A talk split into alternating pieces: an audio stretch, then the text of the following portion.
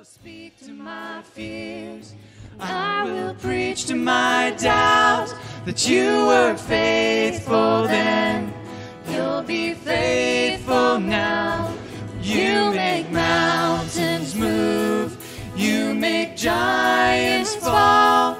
You use songs of praise to shake prison walls. And I will speak to my fear. I will preach to my doubt that you were faithful then. You'll be faithful now. You were faithful then. You'll be faithful now. So glad to have you worshiping with us this morning. I think I'm on. Yeah. And I just want to thank our praise team and uh, worship band. They did a great job. I appreciate the, the service and the focus on uh, bringing us before the Lord and His Word and causing us to, to worship in spirit and in truth, or at least providing the opportunity for us to do that. Whether we did or not is kind of up to us. I'd invite you, uh, bef before I, I pray, I want to call our attention to a couple of things. Uh, first of all, I'm not big on reading announcements. Uh, I figure most people can read. And as I've heard before, if you can't read, you don't listen. So uh, it's okay. Uh, so there's stuff online. If you're worshiping with us online, just go to our webpage. Uh, the Creekside News uh, puts out all the information that you should need. If you have any questions, you can email Megan, or it's on our website there. I do want to call our attention to this fact that one of our, our gals in our church had a really nasty fall. Um, Gail Hoyce is in, she's home, but she's in kind of bad shape. And there's a need for some people to come alongside to provide some meals for this Tuesday and this Thursday, and also to provide some rides. Uh, Paul, her husband, can't drive, so he needs people to take him to the store to get groceries and that kind of stuff. But since Gail is uh, in a neck brace and can't really do things on her own, they need somebody to stay with her while he goes to the store. So if you could volunteer for that, uh, you could, if you're here this morning, uh, you could talk to Karen Metzler. And I don't know, I don't see where Karen's at. There she is, back in the corner. So uh, Karen Metzler is over here. You could talk to her and let her know your availability. Or you can uh, call her on the phone if you have the directory on your, on your phone. And if not, you could email the church and get a hold of Megan, and Megan will get a hold of Karen. Okay? So I sure appreciate that. If you could help out in any way, that would be greatly appreciated. Let's pray. Father, I come to you this morning, and I just know that life has been so crazy for so many of us. Uh, this last year has been marked by discouragement and frustration and illness and restrictions and disappointment, financial hardships for some, and for others just the awkwardness of trying to relate in a world that is seemingly chaotic and seemingly reeling out of control sometimes. And we just come to you to acknowledge our frailty, to acknowledge our humanity, to ask for your mercy and your grace and for your wisdom, to pray that you would bring healing to our country that's so divided, that you would bring sanity to our lives, our emotional stability. We pray that you would give us grace to press ahead in these difficult times, keeping our eyes fixed on Jesus, the author and finisher of our faith, who for the joy that was set before him endured the cross, and despising the shame is seated at the right hand of God the Father.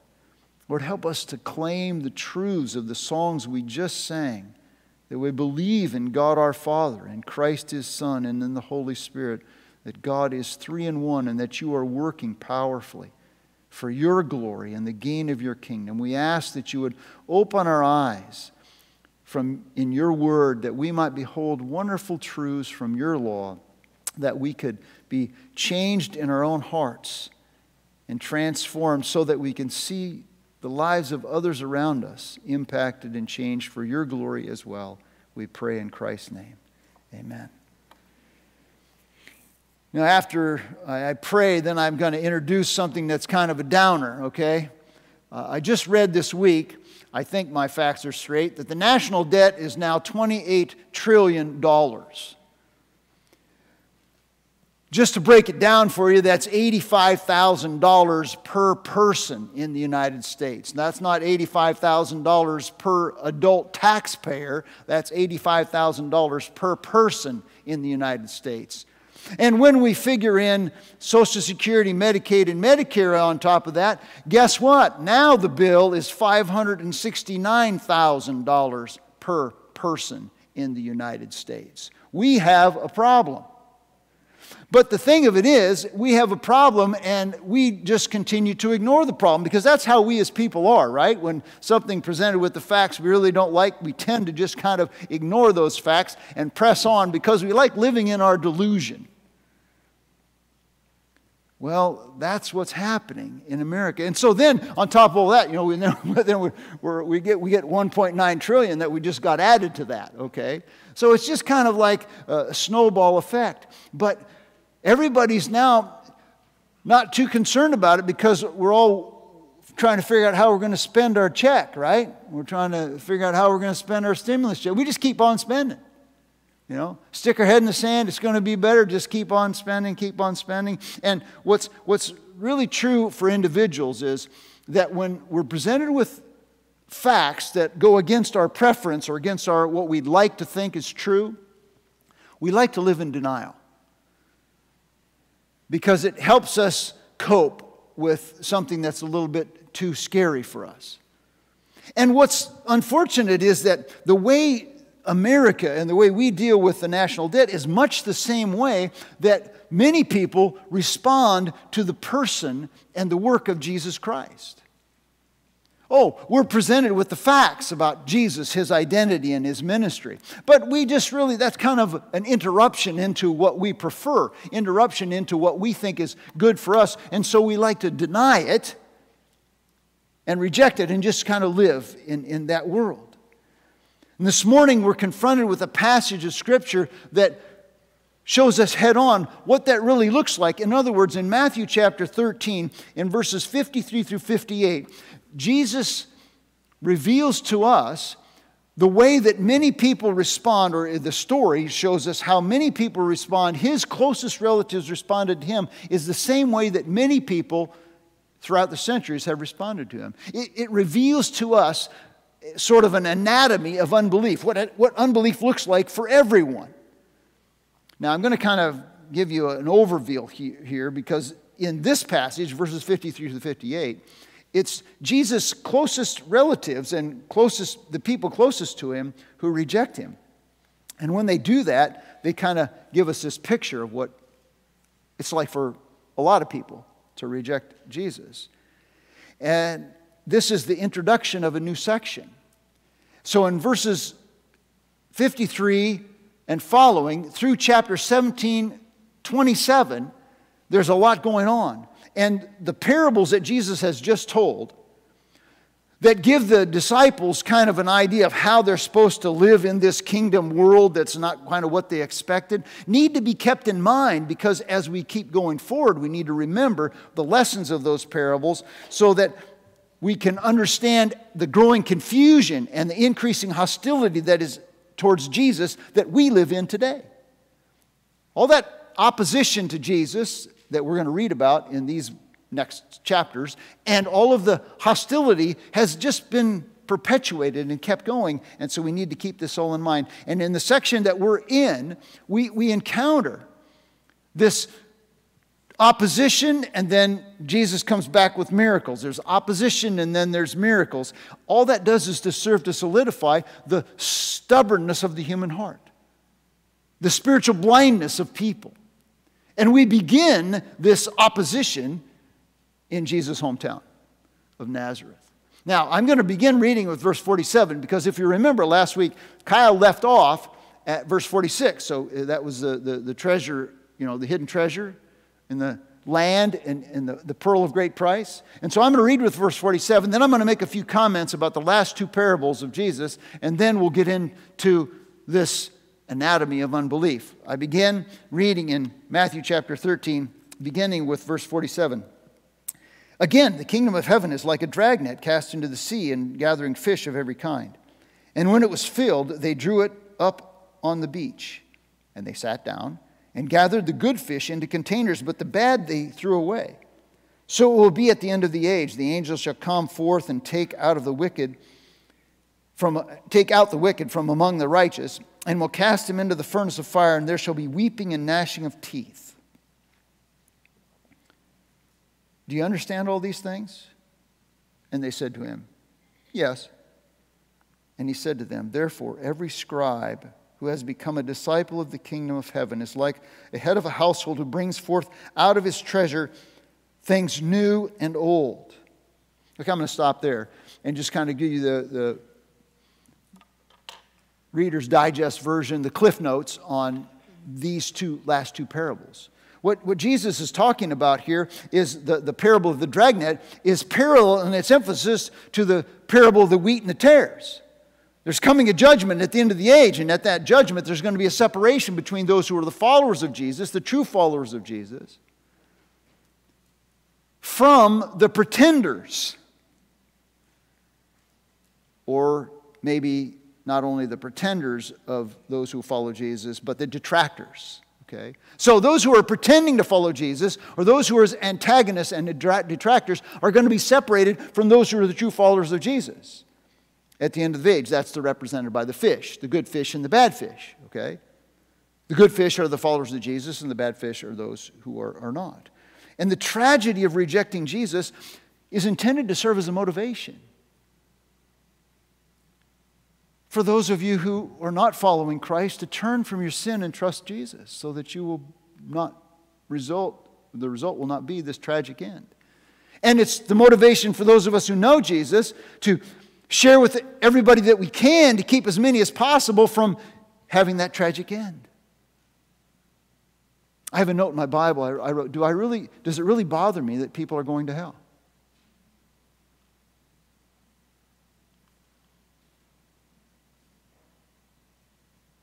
Because that's what Jesus said. And that's not a popular lesson these days, right? Not supposed to talk about that. But it's true, and Jesus talked about it because he doesn't want people to go there, and neither do I, and neither should any of us. And that's why we proclaim Christ crucified, that people would turn from their sins and trust in Jesus. And then in verse fifty-one, we have this story, have you understood these things? And it doesn't seem like a parable, but it is a parable. Because he says, uh, if you've received these things, and they said, yeah, we, we understand these things. We understand these things about the kingdom. Uh, the kingdom is uh, not inaugurated right now. I mean, Jesus didn't set up his throne right there and start ruling on earth. But he set up his throne and started ruling in the hearts of those who would submit to him. And so there was this delay in the, the full consummation of the kingdom. That was the mystery of the kingdom. The mystery of the kingdom was also that they would let Gentiles in instead of just Jews. It wasn't just the Israelites that would be part of the kingdom of God, but there would be Israelites as well. Do you understand these mysteries? Yeah. Well, if you do, he says, then you're like, a, you're like that's the introduction to the parable, right? Then you're like a, a guy who brings out his treasure chest. You know, he didn't have, didn't have safety deposit at the bank, so he had his treasure chest. He brought his treasures. There's old treasures and new treasures, and he showed them to him. So that every disciple of Christ, anyone who's put their faith or their trust in Christ, from the disciples on, we're, we're, we have a treasure. We have a treasure to share. And the treasure is old. It, it's the Old Testament truths that find their fulfillment in Jesus, so that people fully understand the gospel, and it's the new covenant truths that tie the old and the new together that talk about Jesus Christ as King. And he died on the cross to save us from our sins and to redeem all who would believe. And we have this privilege of sharing the glorious good news that people should submit to his rule and his reign right now, waiting for the consummation of the age when will be restored to glory with God in heaven. So that's my flyover version of those two parables. But again, motivation for us to share the gospel, because some will spend an eternity apart from Christ as those fish who are dragged in by the net and thrown away. An encouragement for us to share the gospel because we've been entrusted with this treasure. We're not supposed to, as you know, one guy says, get all we can, can all we get, and sit on the can. We're supposed to get all we can and then share with the world. And now we embark on this anatomy of unbelief. As you look at Matthew chapter thirteen, verses fifty-three through fifty-eight, the anatomy of unbelief manifests itself in four parts. And these parts, I think, are intended to, to bring conviction on the heart of everyone who's not trusting Christ so that they'll be convinced of their need to turn and trust in Him. And they're intended to motivate all of us who know Christ to share the message of Christ, just as Jesus did with His hometown folks. You know, I don't know about you. Isn't it the hard, the hardest people to share the gospel with are the people that are the closest to us? We have the most to lose as far as relationship with the people that are closest to us. So those are the hardest ones to share with, but those are the ones Jesus goes to here. And so we see, first of all, uh, and I'm going to read now, verses fifty-three through fifty-eight, which I didn't read before. And it came about that when Jesus had finished these parables, okay, these are code words here. I'm going to stop verse fifty-three. And it came about when Jesus had finished. Excuse me. You go back to chapter seven, verse twenty-eight. If you want to write this down, you can. But it's chapter seven, verse twenty-eight, chapter eleven, verse one, chapter nineteen, verse, is it verse one and verse nineteen? Yeah, nineteen one and twenty-six one. All of those begin with this similar phraseology. And it came about when Jesus had finished. It came about when Jesus had finished. So those are the major sections of the Gospel of Matthew. There are five of them. Now, each major section marked out by these, this phrase. Okay, I continue to read. And he departed from there. And he came to his hometown. He began teaching them in this, their synagogue, so that they became astonished and said, "Where did this man get this wisdom?" Remember that phrase. "And these miracles and miraculous powers. Is it is the, is not this the carpenter's son? Is not his mother called Mary, and his brothers James and Joseph and Simon and Judas and his sisters? Are they not all with us? Where then did this man get all these things?"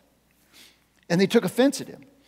But Jesus said to them, "A prophet is not without honor, except in his hometown and in his own household." And he did not do many miracles there because of their unbelief. The first part of this anatomy of unbelief is that our unbelief tends to be oblivious to that which is very obvious. Now you see, when Jesus had finished, I talked about that, but then he departed. Where did he depart from? Well, he probably departed from the house that he was living in in Capernaum, or ministering from in Capernaum, where he had been ministering for almost a year. If we went back to chapter thirteen, verse thirty-six, we would see that he had been in Capernaum, and he went into this house, and he came out of the house, and he did this different ministry, but he was there for almost a year. And this negative response, increasingly negative reaction to Jesus in Capernaum. We see this in um, verse eleven, or chapter twenty, eleven, verse twenty-three. I'm sorry, chapter eleven, verse twenty-three. Remember, he says, "Woe to you, Capernaum, and you're judged because of their unbelief." This increasing hostility, increasing unbelief towards Jesus had led Jesus to conclude his time in Capernaum by teaching parables. And remember what the parables were for? Reveal the truth to believers, conceal the truth from unbelievers. So that's what he was doing. He was trying to conceal the truth from the unbelievers and reveal it to the believers. And because they were increasingly hostile towards him in Capernaum, he decided at the end, oh, okay, it's time to leave. Ten years ago, I went uh, fishing on a major fishing trip with my son and my, my dad. So, and we went with some other guys. We went to Canada. And we were on this lake, and we would try fishing. And we'd try fishing in a spot, and if there were no fish biting in that spot, what would we do? Stay in that spot all day? No. Uh, we would move on to another spot where the fish were hopefully biting, and then they'd bite. And if where they're biting, then we'd stay there. Well, Jesus was seeing if they bit, and they, he'd been there for a year. Fish weren't biting. So he moved on. Uh, he moved on from Capernaum. And then it moved on, and, and, and so he went to his hometown. in Nazareth, okay? And when he got there, he began, it says, speaking in their, in their synagogues, verse fifty-four. He began teaching them in their synagogues. If you're taking notes, you can look, you could write down Matthew chapter four, verse twenty-three, because in Matthew chapter four, it says that Jesus' pattern was to go into their home, into their synagogues, and he would teach, he would preach the gospel, and he would perform miraculous signs. So that was kind of the, the thing that Jesus did. He was moving around. And when he did this, they said, "Where did this man get this wisdom?" And we see the same phrase in verse fifty-six. Where did this man get this wisdom? Well, they wanted to know the source. Did it come from God or someplace else? Now, you think, well, what was he doing? It was miraculous stuff, so where did they think it was coming from? But we have to be gracious with these people, because if you looked with me, and I, you don't have to look with me right now, but in Matthew chapter twelve, in verse forty-six to the end of chapter twelve, and then right here, sandwiching the parables. All the parables of Matthew thirteen have been sandwiched. Matthew twelve, forty-six to the end of the chapter. And now, Matthew thirteen, verse fifty-three. On both ends of that, both bookends, we see it's the people closest to Jesus who have the problem. They're confused about who Jesus is. They're, they don't know his identity. They're confused about his ministry. And so these are the people that he's ministering to. Well, why were they confused? Well, I don't know if you remember this story in John chapter one, the guy by the name of Nathanael. And he says, "Can any good thing come out of Nazareth?" They weren't expecting a prophet to come out of Nazareth. They weren't expecting any religious teacher to come out of Nazareth. It was some little no-name village in, in, in Galilee. Who was going to come out of there? And they certainly didn't expect the kingdom of God to be kind of this on pause thing, where, you know, they expected the Messiah to come, set up his throne, and that was it.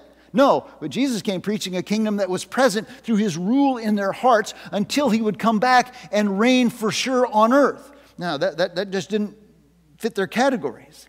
And so they were confused about who he was. And so here, you think about it. Now, some of you grew up in a small town and you moved to the big city. Some of you have always grown up in the big city. So just imagine it's your neighborhood if it's not your city, okay? But if you grew up in a small town, this is the small town that Jesus was raised in as a little boy. He grew up a snotty-nosed little boy running around, and the old grandmas in the town, they knew who he was, and he went to school in this town, and he worshiped with his parents in the synagogue in this town, and his dad was the local carpenter in this town.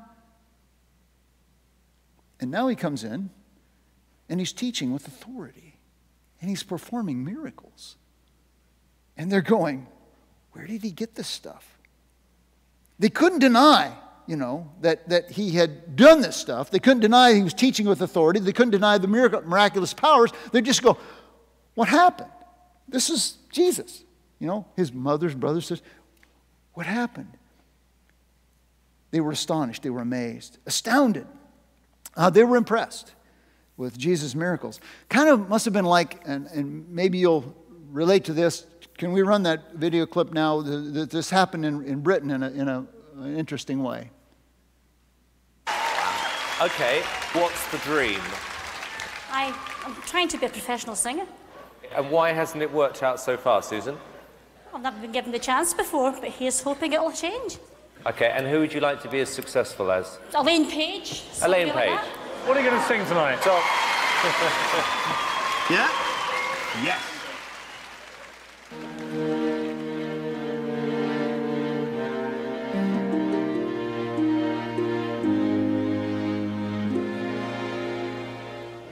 I dreamed a dream in time gone by.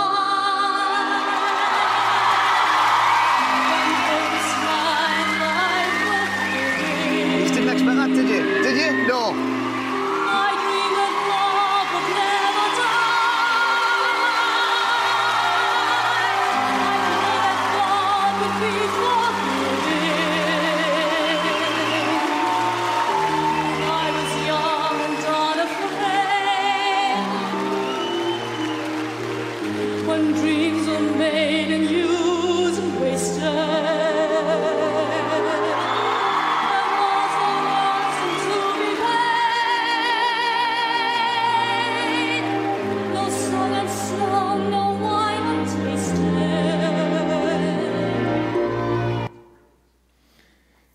Yeah, she shocked them, right?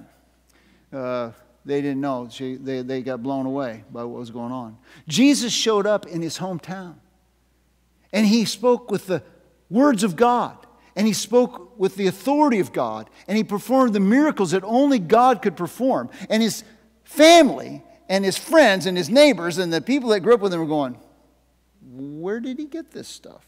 How could he do this? Urban Dale is the hometown boy. Alan Lazard played at Iowa State University. Now he's a Green Bay Packer. If he came back and started telling everybody what to do and showing that he was a big shot, important person and trying to boss people around, they would go, whoa, wait a second, this is little Alan. We know him. He grew up in our neighborhood. He's the, he's the little boy that played on, he's delivered our papers, you know. No, Jesus was there. They couldn't deny it, but they, this was God's stuff, but they didn't want to recognize it as God's stuff, what Jesus was doing. And Jesus was doing there what he had done every place else. In John chapter twenty, verses thirty and thirty-one, we read these words, "So then, many other signs Jesus also performed in the presence of the disciples, which are not written in this book," the book of John, "but these have been written so that you may believe that Jesus is the Christ, the Son of the living God, and by believing you might have life in his name." This was Jesus' pattern. Not just in Capernaum, not just in Nazareth, but wherever he went, he spoke with authority and he performed miracles with authority. Jesus had fulfilled the Old Testament prophecy. He had lived a perfect life. Jesus had performed miracles. He died on the cross. He rose from the dead.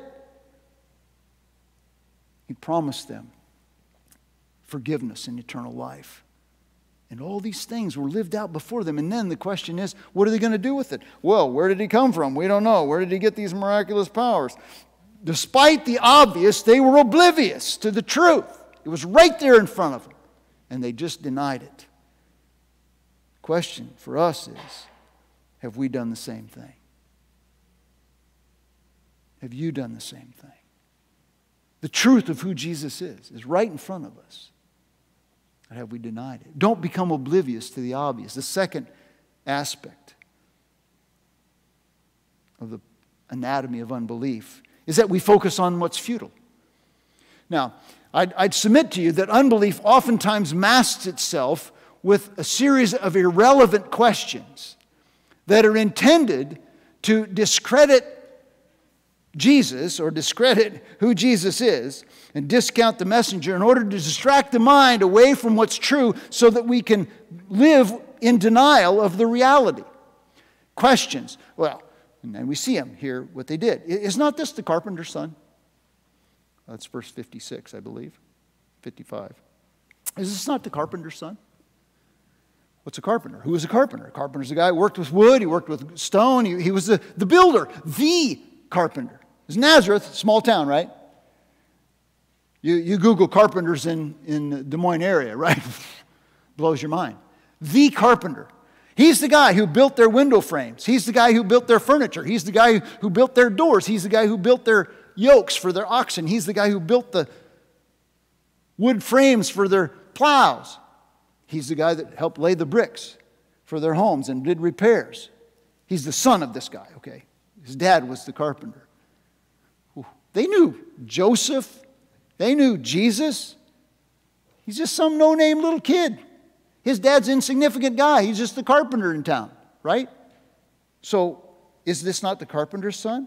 He's hardworking, but he's insignificant. How did such a person of low degree, without theological training, become such a big shot? How did he become so important? How did he become so popular? How did he become so influential? I don't know about this. How dare he come in? This, this, this is little Jesus. How dare he come in here acting all high and mighty and telling us what to do, believe and who he is and he is somehow the Messiah and that the kingdom of God has come. What right does he have to say that? I mean, his mother's name's Mary, for Pete's sake. Every other woman in the town is named Mary.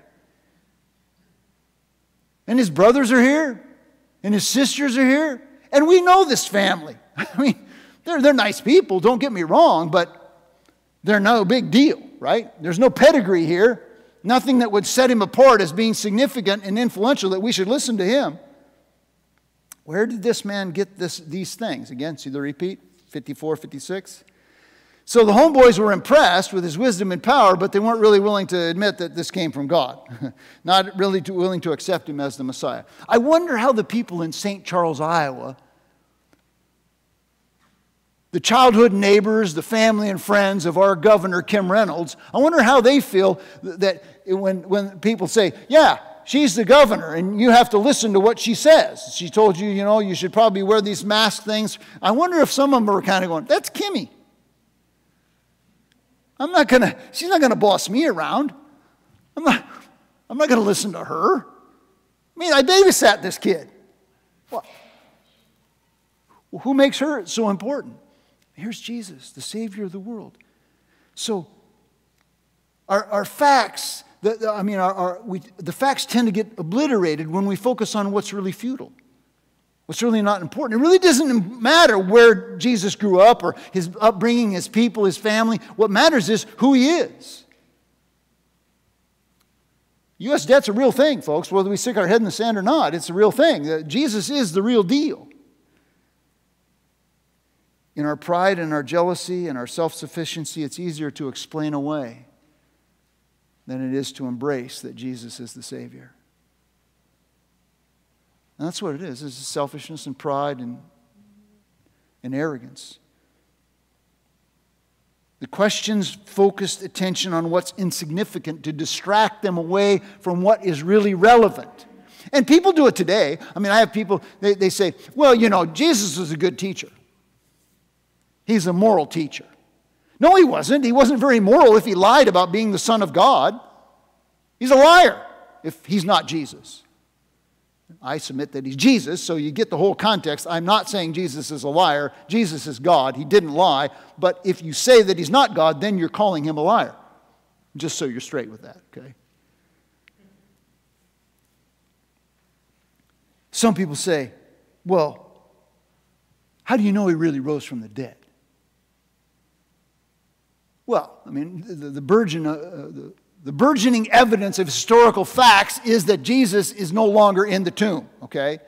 And you have many eyewitnesses who saw him afterwards, and many of those eyewitnesses were willing to die for the very fact that they said they saw him after he rose from the dead. Okay, so he rose from the dead. Then other people say, well, how do you know, is he really the only way to God? Is he really the only way to God? Well, I don't know, but he said so. He says, I'm the way and the truth and the life. No one comes to the Father but through me. So I tell people, if I've ever had these conversations, I say, well, don't take my word for it. Take Jesus' word for it. You want to have an argument, argue with him. I remember having a conversation once with an atheist, a professed atheist. And I said to this person, I said, if I could answer all of the questions you have about Jesus and God satisfactorily, would you believe? Well, he didn't really answer that question because it really wasn't about answering the questions. It was entrenched unbelief. It's a commitment not to believe, but the questions are just a smokescreen. And I think the questions here in the text are a smokescreen that are evident in the lives of all kinds of people who don't want to turn and trust in Jesus. And so I ask you, you know, the thing is, the questions disguise defiance and disclose spiritual blindness. And guess what? Spiritual blindness is not something that I can remove from someone. Only God can remove it. And Paul said it. Uh, you can write it down in Second Corinthians chapter four, verse three. And, and even if our gospel is veiled, it is veiled to those who are perishing. For the God of this world has blinded the minds of the unbelieving that may not, not see the glory of Christ, who is the image of God.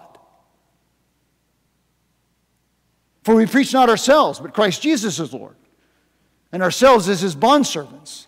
For the God who said, let there be light, is the one who shone in our hearts to give us the light of the knowledge of the glory of God in the face of Christ. It is God who opens our eyes to see who Jesus is. So we do not, are not responsible to bring people to Christ Bring people, we're to bring Christ to people because we cannot bring people to Christ. Does that make sense? I hope I said that right. We are to bring Christ to people because we cannot bring people to Christ. Only God can do that. That's God's job. So Jesus is in Nazareth bringing himself to the people. And God has to open their eyes to see that he is the Christ, the Son of the living God. I ask you, are you seriously seeking, or are you just focusing on what is futile? Just throwing smoke screen. If you're seriously seeking, then God is listening and he will respond. Third aspect of this anatomy of unbelief is our unbelief stumbles over what's straightforward. And verse fifty-seven says, and they stumbled. Actually, it says they took offense, but the literal translation would be they stumbled over him. And Jesus didn't have too much to say for people who stumbled over him. In Matthew chapter eleven, verse six, he said, uh, you know, not a good thing to stumble over me. That's my paraphrase. He didn't really say it that. But it's not a good thing to stumble over me. Warning. Those closest to him, think about that. Those closest to him and from whom the culture would normally expect the greatest allegiance. Who are the people closest to him? The people that you would expect the greatest allegiance from? His family. His hometown people. Those, his hometown folks. These were the people who rejected him. They stumbled over him. They let his simple beginnings, his lack of formal training, education, his sudden popularity, his miraculous works, his speaking with the authority of God, they let their own jealousy, their own pride, their own insecurities, their own selfishness become stumbling blocks to who he really was, who he really is, that he's, he's the Son of God. Their rejection of God's messenger. And this, I think, is true, and it may be true for you this morning. The rejection of God's messenger is really a rejection of God's mastery. A rejection of God's tool to bring the gospel is a rejection of God's rule in our heart. As one put it this way, Christianity has not been tried and found lacking. It has been found difficult and not tried.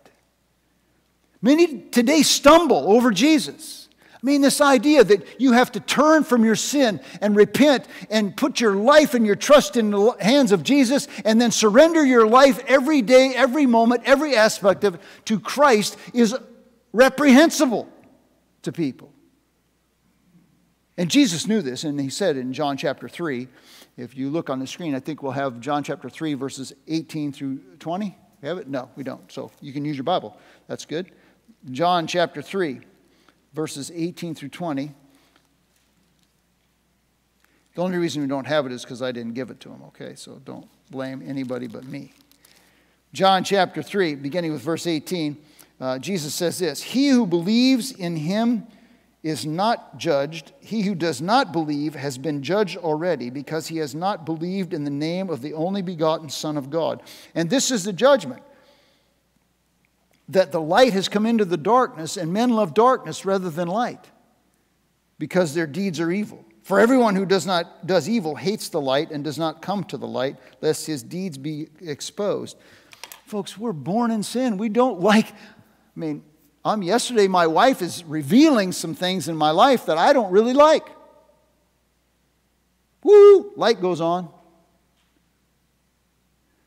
That's when I have to remember that God brought her into my life, not necessarily to make me happy, but to make me holy. Okay? And you know, there's every part of me that doesn't like that.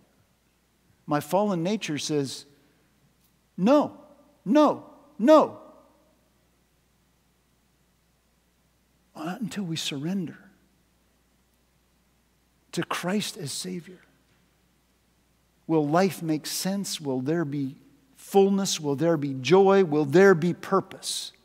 And there, there, you know, that's where people are.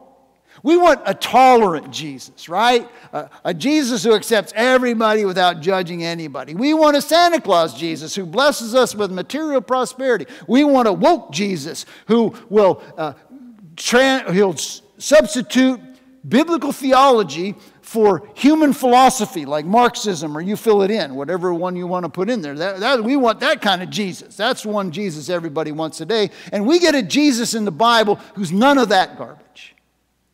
He's God. And he says, you must submit to me and surrender to me, and I must be Lord of your life, or you will die. And our stubborn rebellion says, oh, you want to bet? Well, you can fight with God if you want. I can tell you who's going to win. And Jesus is there inviting them. And so my question to you folks is that Jesus goes on in John chapter five, and he says, you know, there's this witness. There's the witness of John the Baptist. There's the witness of the Father. There is the witness of my works. And there is the witness of the Word of God, all testifying that if you will believe, come to me, repent of your sin, and trust in Christ, you will live.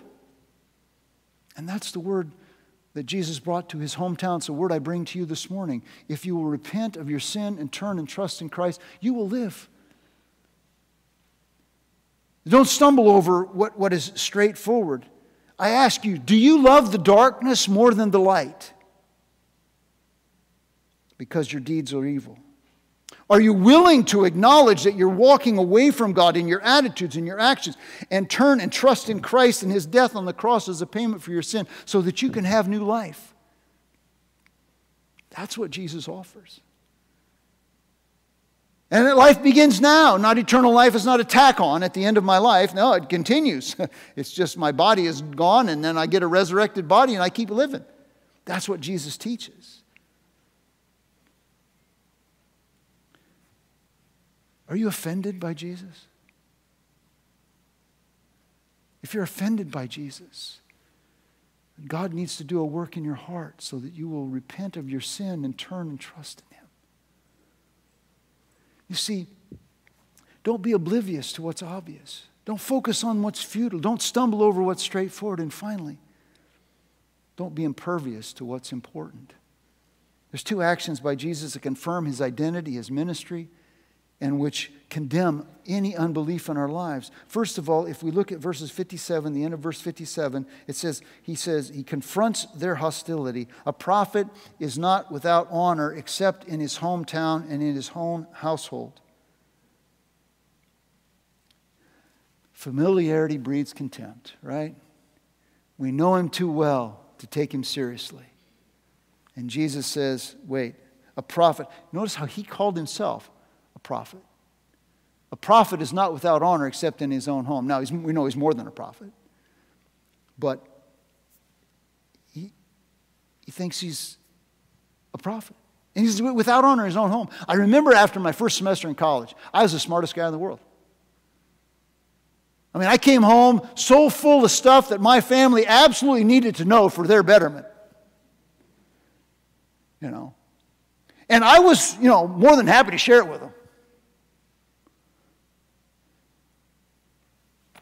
They weren't really impressed.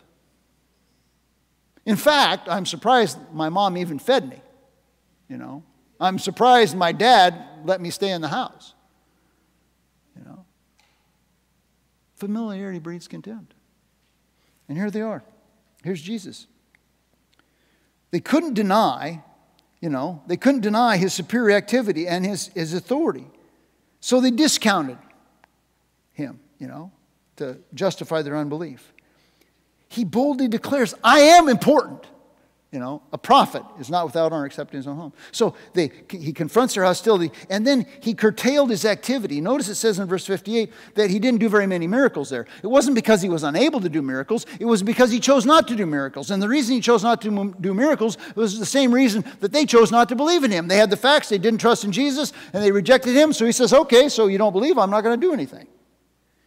I'm not going to pander to your insensitivities. I'm not going to try to impress you with some sensationalism, which really doesn't matter because you really don't believe anyway. I'm not here for a dog and pony show. See, what, what faith typically fueled miracles, right? We see it in Matthew chapter eight. We've seen it in Matthew eight, Matthew chapter nine. All these people, never have I seen such great faith. You see centurion's uh, daughter healed. You see uh, this woman with the issue of blood healed. You see all these miracles taking place. And what faith typically unleashes, fuels, unbelief curtails. Just nothing, no big deal, not going to do anything. So Jesus didn't do it. Jesus didn't do it. But amazingly, here he is.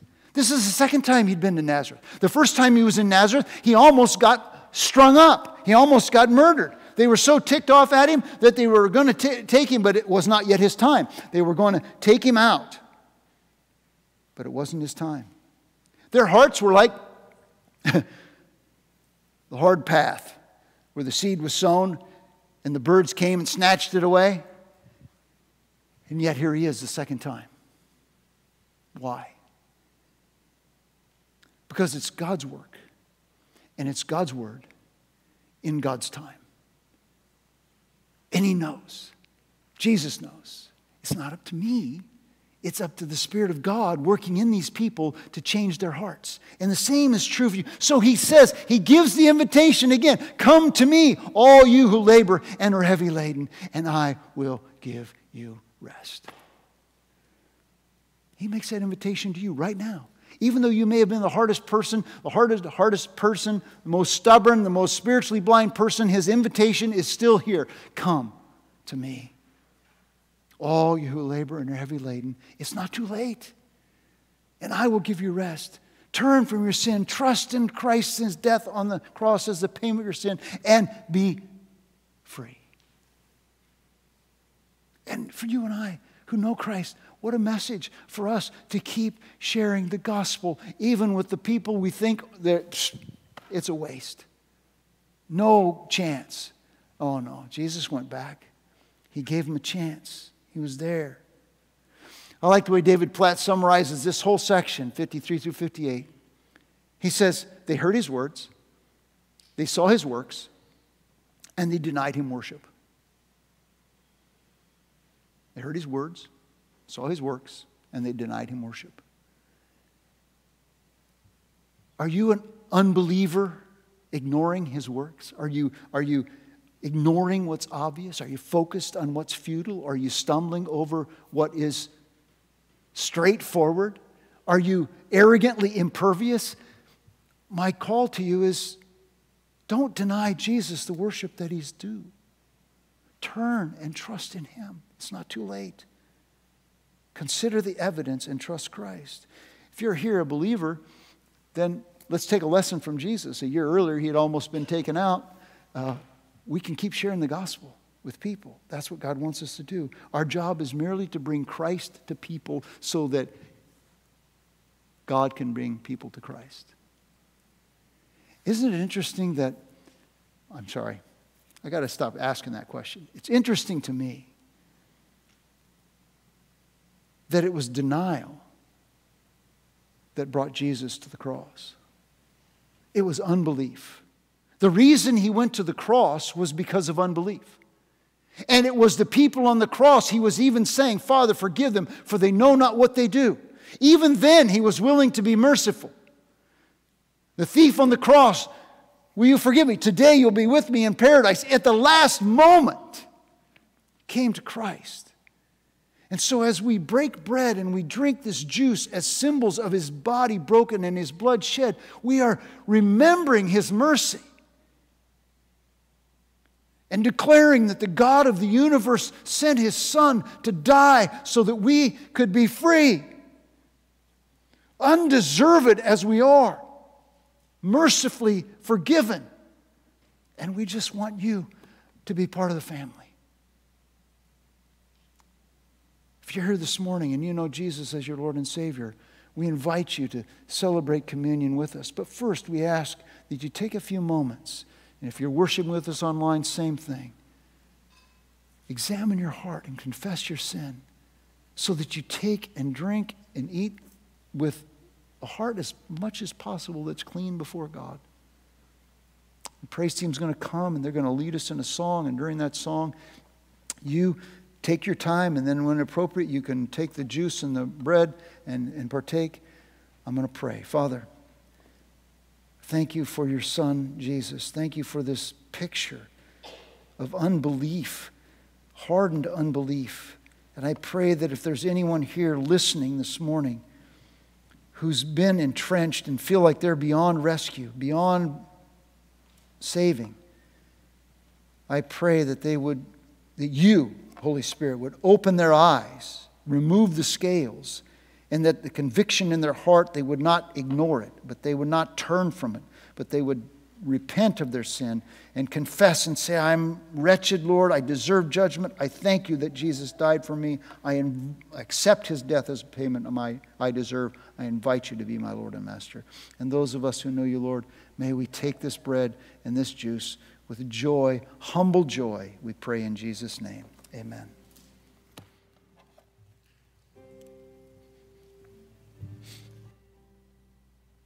Your only Son, no sin to hide, but you have sent him from your side to walk upon this guilty sod and to become the Lamb of God.